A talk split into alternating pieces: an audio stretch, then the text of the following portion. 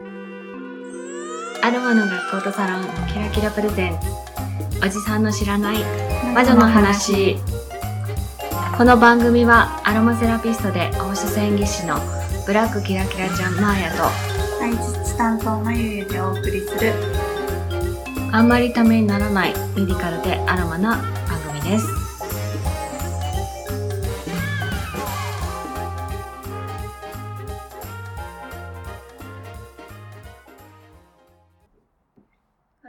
はまゆゆです。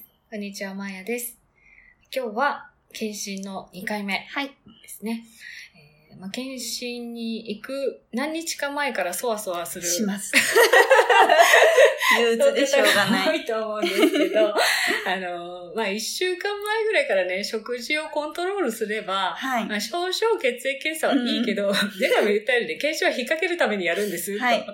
なので、いつも通りの生活をしてください。はいえーただ気をつけてほしいのは、前日ですね。うん私もね、最近はしてないんですけど、胃の通しをうん。前はね、やってたんですけれども、前日の食べ物が残ってる人結構いるんです。はい。で、9時以降食べないでくださいっていうのがあると思うんですけど、うん。あ9時までと思ってね、もりもり食うな。食べてた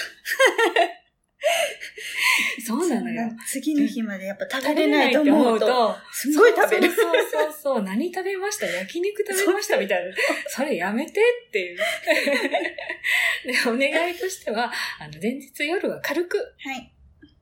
えー9時までに食事は終わらせてください。うんはいただね、水分は取ってもらっていいです。お茶とかお水とかね。あお茶もいいんですか？お茶もいいです。ただ、あの、うんなんだろう、カフェイン多いものとかだとやっぱりあれなんですけれども、はいあの、ガブガブ飲まなければ大丈夫ですね。はいで、当日までにしておくこととしては、あの、便の検査がある方、はい便潜血がある方は、だいたい2回取るようになってます。はいなので、それはぜひぜひ、あの、取り方いろいろあるみたいなんでね、うんそれなんか別のラジオで楽しんで話してる人たちがいるので、ご興味があればご紹介します。はいはい。では、便検査がある方は取っておく。はいえー、前日はぜひよく寝て、はいで、当日を迎えてください。ははい、じゃあ当日、えー結構聞くのがですね、うん。おしっこ我慢してきましたっていうやつですね。そうだから出ないと困るから、うんうん。おしっこが、あだからね、あのの、出してきていいから、あはい。ね、朝1だったら、はい。水は 100cc ぐらいだったら全然飲んでいいです。はいなので、えー、おしっこしてきてください。はい。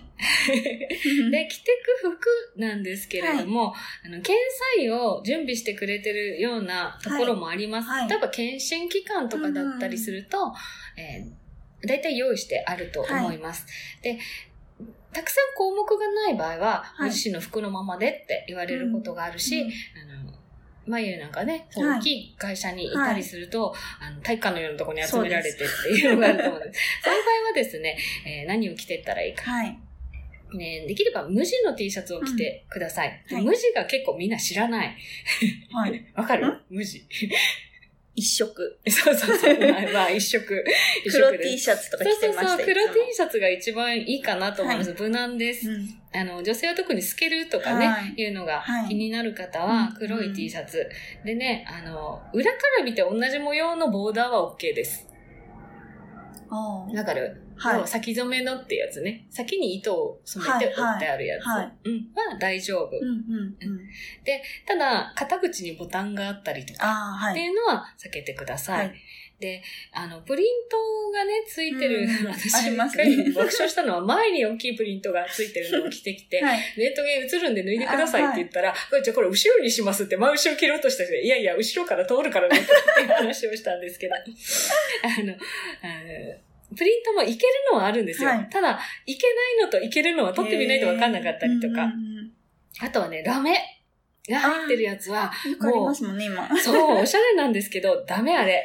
あ、そうなんですね。うん で、女性で気をつけてほしいのは、まあ、ゴムだったらいいだろうってことで、はいブラトップ、うん。うん、で、昔のブラトップはいけてたんですけど、はい。最近ね、締め付けが強いのッ。てしますもんそうね。そう。でね、取ると、あの、お肉がだんだんになってるのめっちゃ見えるから、ブラトップやめましょう。え、ダメなんですか？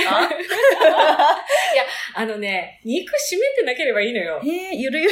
そう、ゆるゆる、あのね、2、3年着て伸びてるやつだったらいいかも。えー最近の新しいやつ着てくると、結構キュッゴムのとこだけ締まるから、はいそこだけ要はお肉が薄くなってるよね。そうすると、あの、写真を撮るとね、はいそこだけ黒く映るの？へえ。で、病変と間違うからか、そうそう、っていうか病変を隠してしまう可能性もあるので、うんあの、締め付けが強い。ちょっとね、はい皮下脂肪私多いわっていう方ははいブラトップなしへえ、なんかもうブラトップはいいって思ってました。でしょ、うんいや、ここ数年、私もずっといいと思ってた。うん。うん。気をつけます。そう、ユニクロすげえ。すごいですね。あとは、キャミソールを結構着てるんですけど、はい後ろ側に紐にうんアジャスターがついてることがあって、これがよく映ります。はい。なので、えーキャミソールの場合は、可能ものがないものをぜひ着てください。レースとかは全然 OK ですね。であとは、えーストッキングとかタイツとか、はい。うん、これ心電図の時にはい。脱がないといけないんですよ。で、その上にこう、パンツ履いてたりとかするとね、大変なことになるので、できれば靴下、ソックスうんがいいです。脱がなくていい。はいうんで、あとは、まあ、ネックレスであったりとか、まあ、ピアスぐらいは全然いいけど、垂れ下がるピアスとかは、マンモグラフィーの時とかは邪魔で外してもらったりとかするんですね。うんうんうんで、えっ、と、冬だったらカイロとかエレキバンとかこういうのもちょっと気をつけてもらいたい。いやいや、あるあるなのよ、冬は。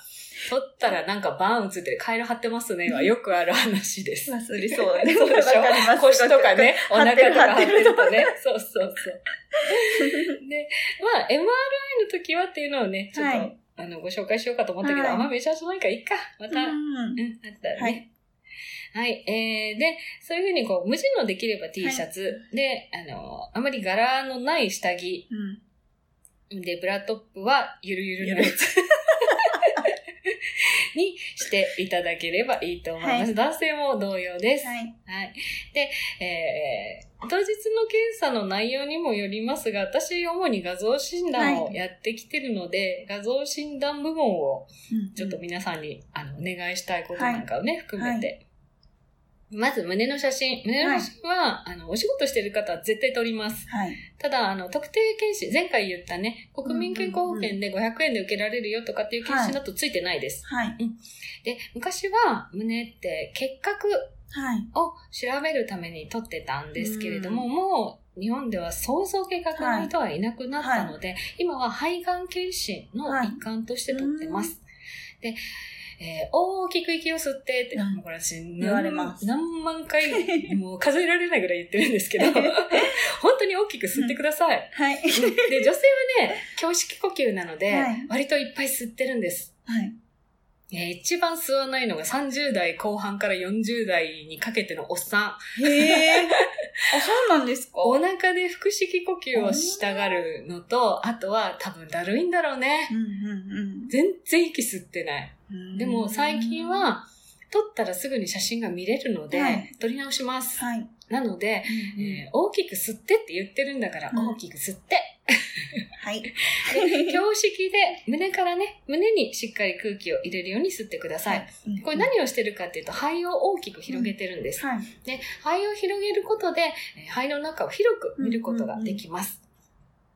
で、えー肺の中に、まあ、癌があったりとかっていうのももちろん見つけられるし、えーそうですね、若い方で気胸を起こしてたりとかですね、気胸っていうのは肺に穴が開いて、肺が潰れてたりとかですね、うん、そういう方もよく見つかります。ううん。ん。なので、えーすごく私は有意義な検査だと思いますので、えー胸のレントゲン、たかがレントゲンではありますけれども、あの、技師の言うことを聞いて、ちょっと大きく吸ってください。あそうそう、私、あの、前はね、レントゲンバスに乗ってた話をね、この間もちょっとしたけど、あの、要は、バスの中でね、企業検診をするっていうのよくあると思うんです、レントゲンバスが来て。はい。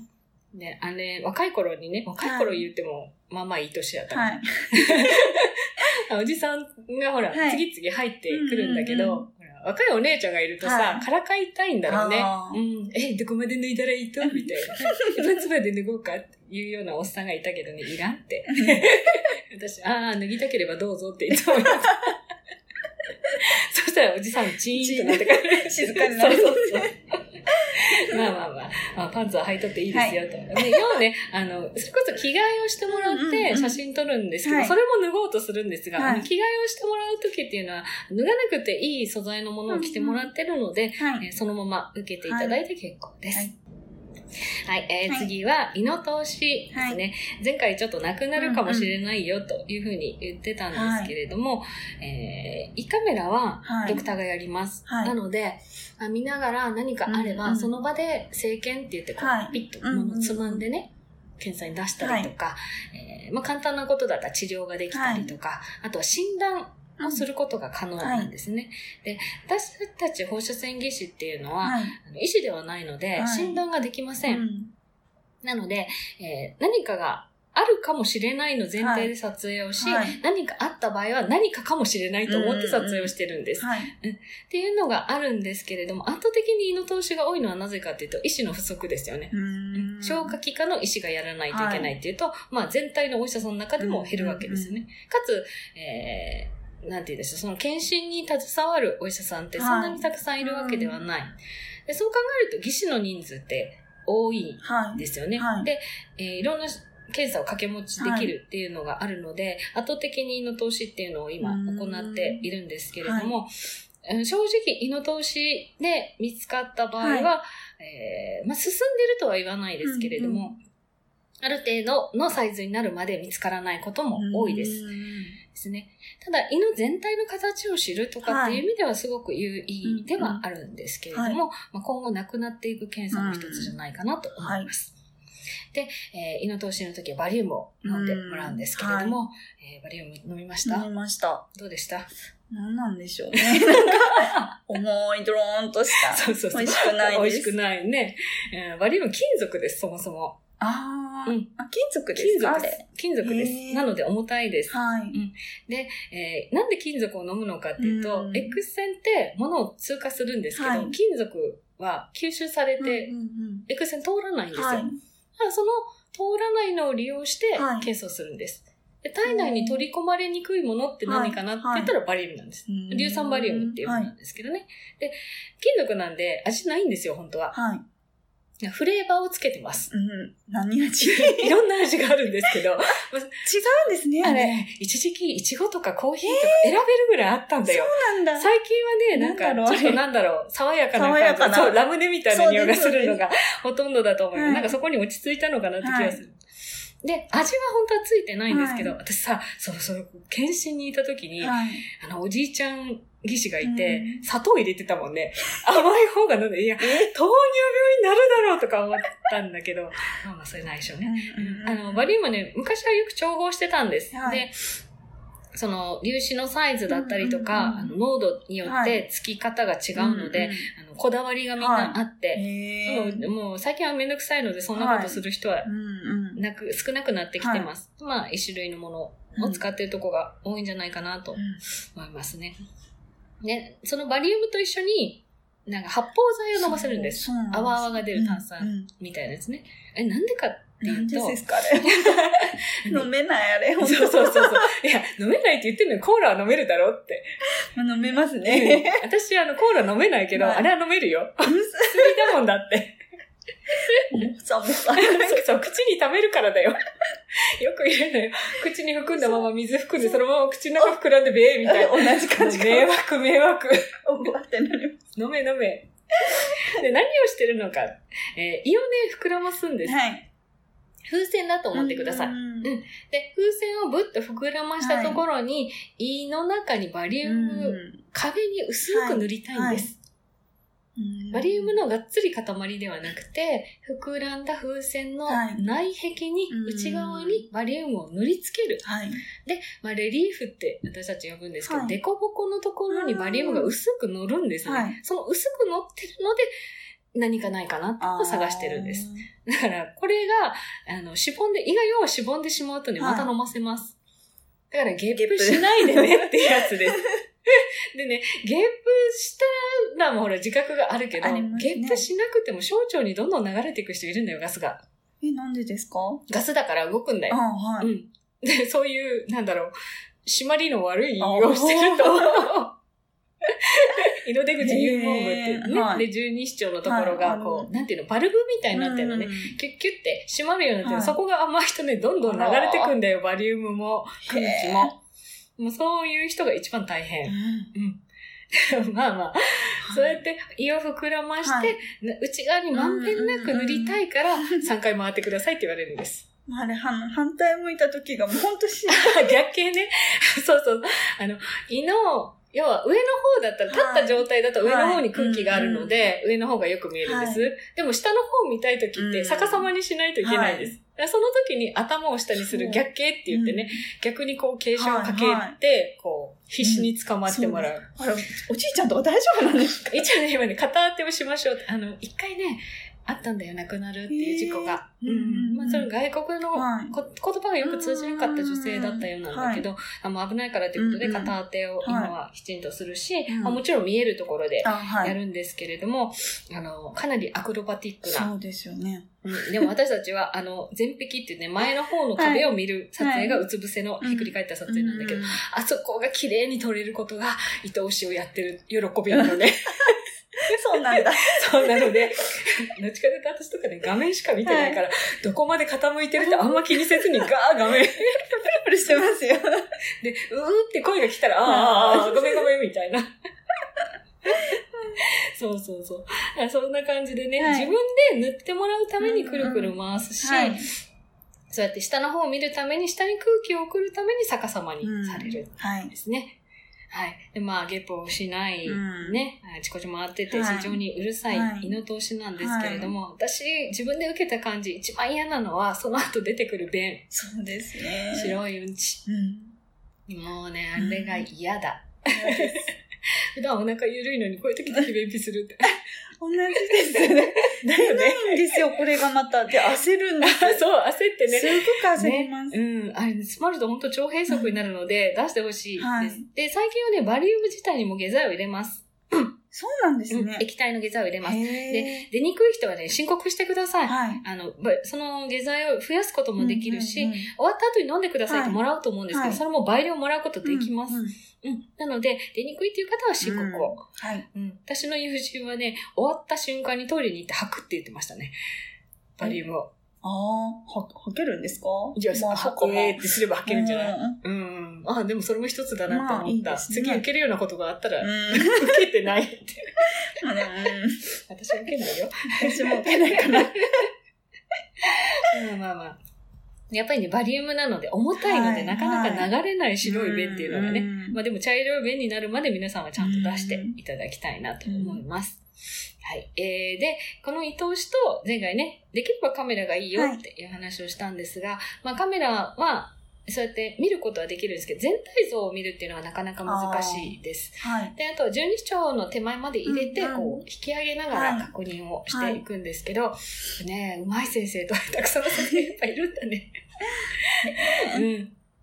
で、最近は、あの、鼻から入れるっていうのも出てますので、あのどうしてもおえって言って、はいできないっていう方は鼻からのを選ぶっていうのも一つです。ただまあ、鼻からは細いんだけど、はい。あの、まあ、おえとも言わないんだけど、あの吸い込む量とか空気の量とかが結構ちっちゃいからね、はい大変なんですね。時間かかるんですよね。若干時間が長い気がします。うん、あと、鼻詰まりやすいを起こしやすいとか、鼻血が出やすい人には向かないですね。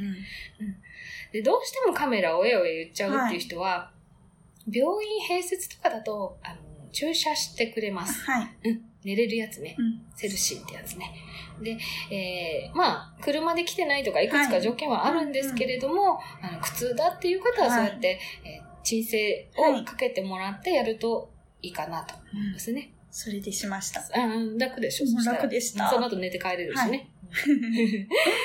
で、えーもう一つ画像診断としては、前回言った超音波検査。はい。うん、で超音波検査は、肝臓とか腎臓、うんうんで、まあ、膵臓も見れますよとかっていう話をしたんですけれども、はいえー胃とか小腸とかっていうのは見れないです。うん。なので、主にこう、そういうこう、なんていうの？肝、肝じゃないやつ。はい。消化管と、そうそうそう、うん中空では、中が空洞ではなうい臓器を見るのはいに適しています。ただね、これ脂肪が多いとエコーは見れないんだよ。そうなんだ。いやいや、全然眉ぐらいだったら大丈夫だけど、あま全然大丈夫です。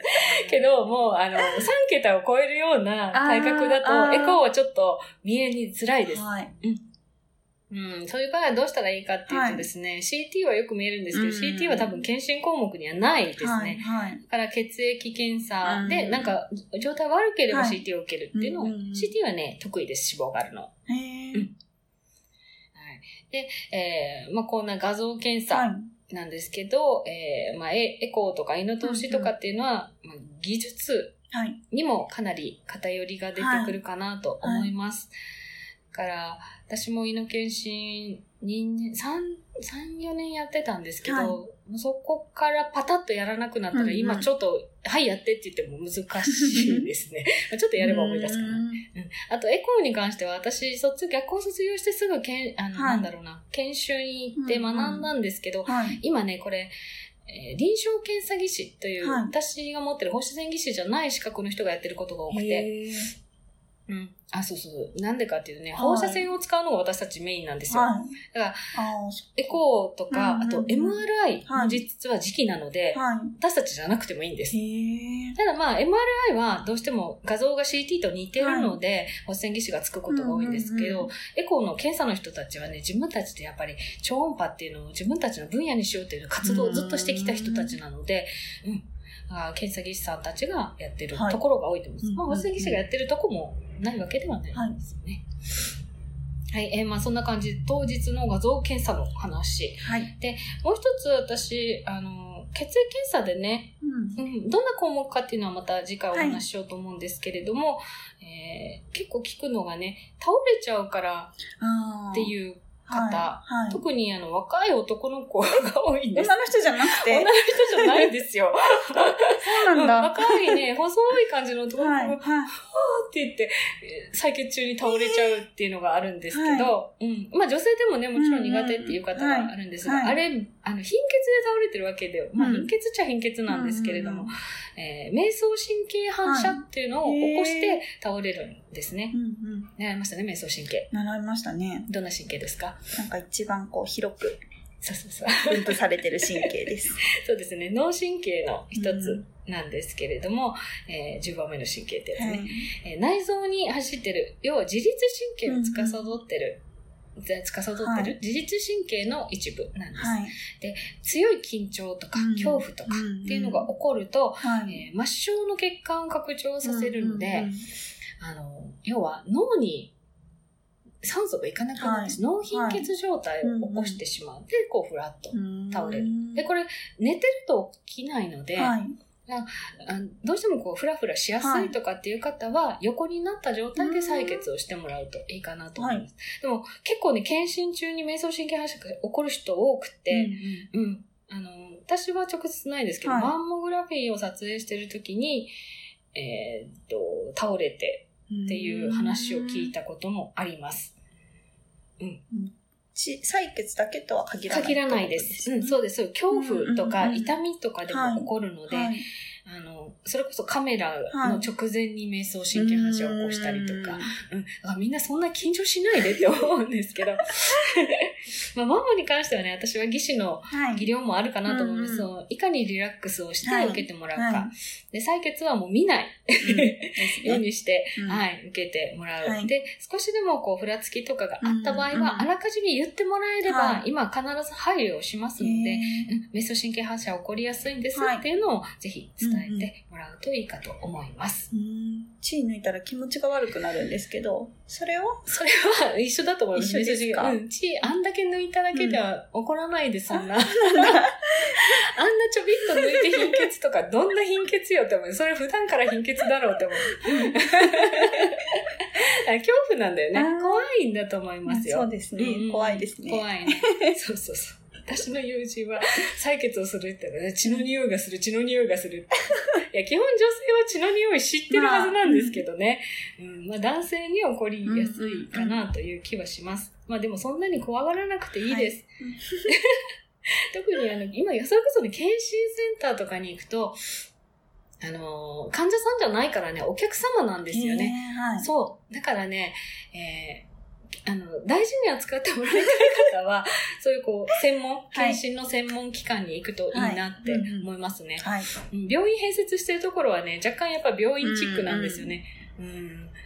だからまあ、その辺もこう、待遇というか、接遇に関しては、検診センターの方が優れてる気がします。はい大事にしてほしい方ははいそっちに、はい。ぜひ行ってください。こんな感じかな？はい。はい。じゃあ次回は、検診項目の結果。はい。ね。あの、うんうんここに私の今年の結果があるんですけど、これを見ながらはい。